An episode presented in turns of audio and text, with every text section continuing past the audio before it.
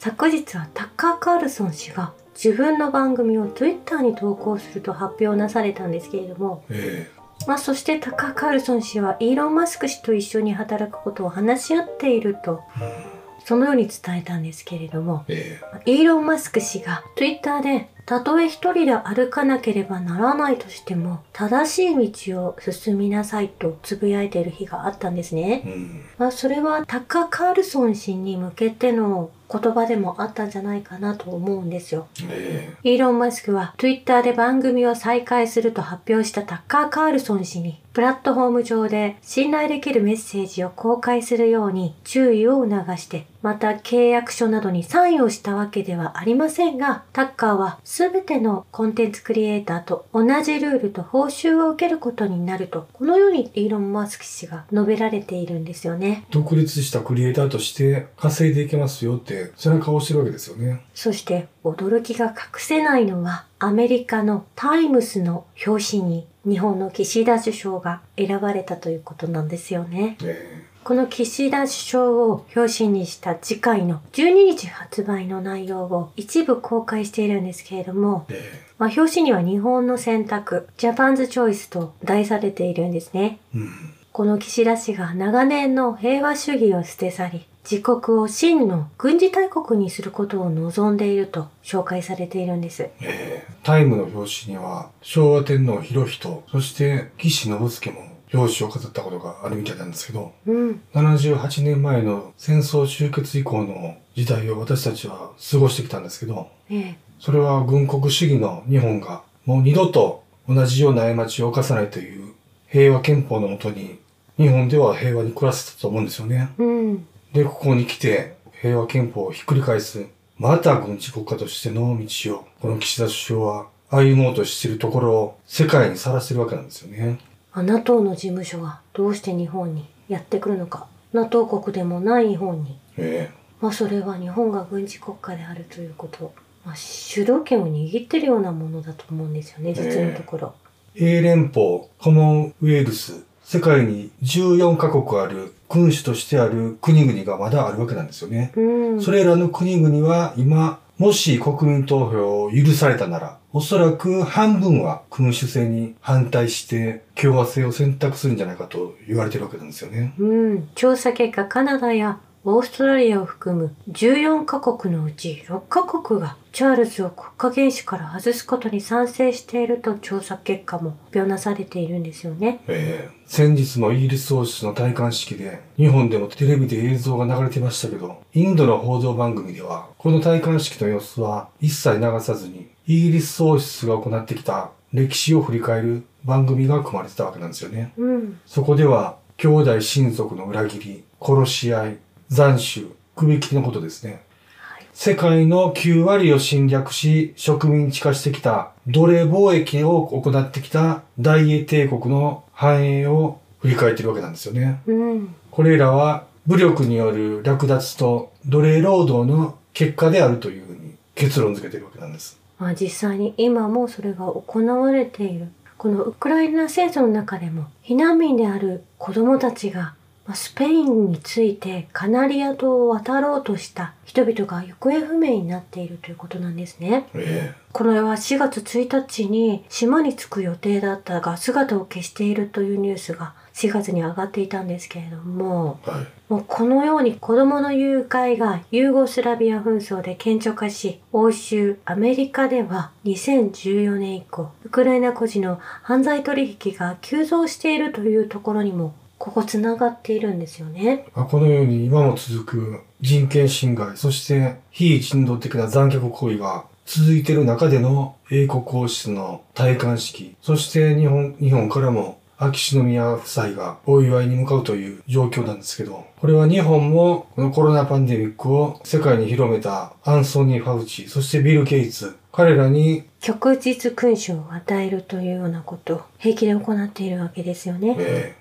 彼らのその、化けの皮が剥がれてるわけなんですよね。みんなそのことを知ってるわけなんですよ。にもかかわらず未だに、この君主制、王室、そして皇室を崇め立て祭り、そこにぶら下がろうとしている人たち。うん。このことがもう世界の常識からかなり異質な状態に置かれてきてるわけなんですよね。ええまあ、そして、ロシアの戦勝記念日に、プーチン大統領が、まあ、グローバリスト、西側諸国の政策が、児童の性的人身売買、児童を親から引き離す、強制トランスジェンダー、そういった教育、そして全ての機関で、全く正しくない方向に動いているのを私たちは気づいているんですけれども、うん。サタンを崇拝しているとプーチン大統領ははっきりとおっしゃられているんですよね。まあ、そしてこのコロナの問題も医療が狂ってしまって本当のことを伝えると言論統制を敷かれていること。これドラマや映画ではなく現実に起きているということを私たちは知る機会を与えてもらっているわけですね。え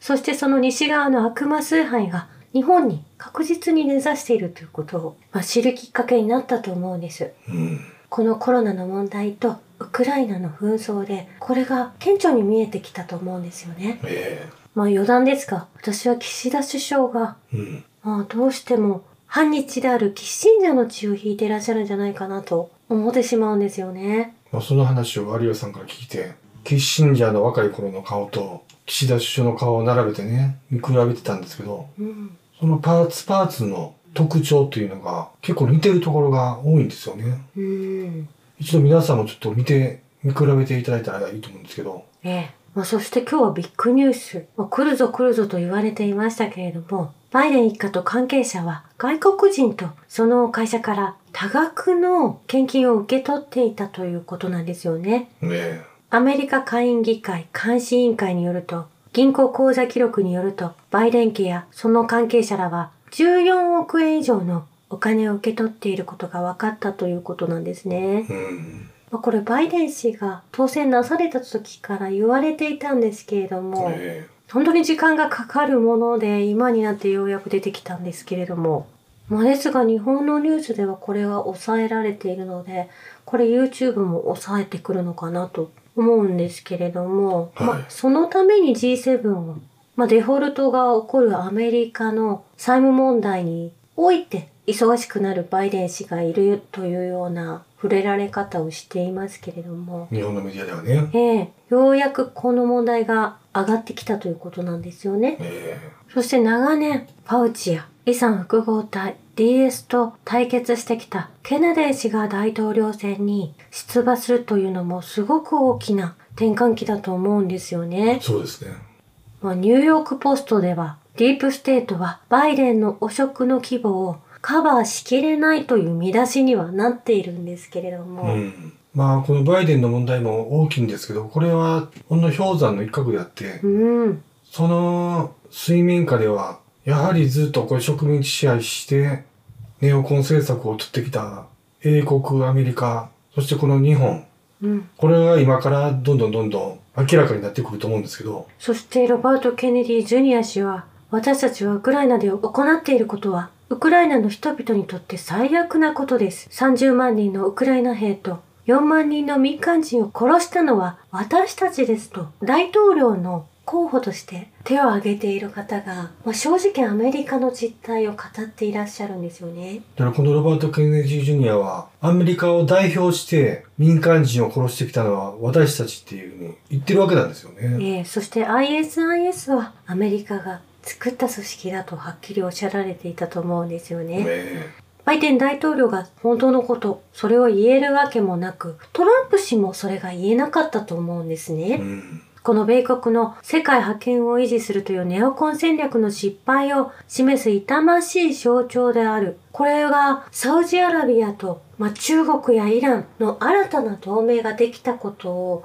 ロバート・ケネディ・ジュニア氏はこの内容も認めていらっしゃるんですね。ねえ民主党大統領候補選の出馬表明で18ヶ月で18年間分の検閲されてきたお話を全て話したいとおっしゃられていて、うん。アメリカ人は60年前の秘密を明かそうとしない政府に不信感を抱いていると言われていて、これ、元ケネディ大統領、銃殺事件のことですよね。ええまあそれに CIA が関与していた、それを隠蔽してきた証拠はたくさん上がってきていて持っているとおっしゃられているんです。えもうこうなると、ロバート・ケネディ・ジュニア氏も、まあ、命を狙われかねないような告白をなされていると思うんです。そうですね。そして私たち国民は真実を知る権利があるとはっきりおっしゃられているんですよね。えそしてロバート・ケネディ・ジュニア氏は、私の家ではテレビニュースは真実を知るためではなく、公式の物語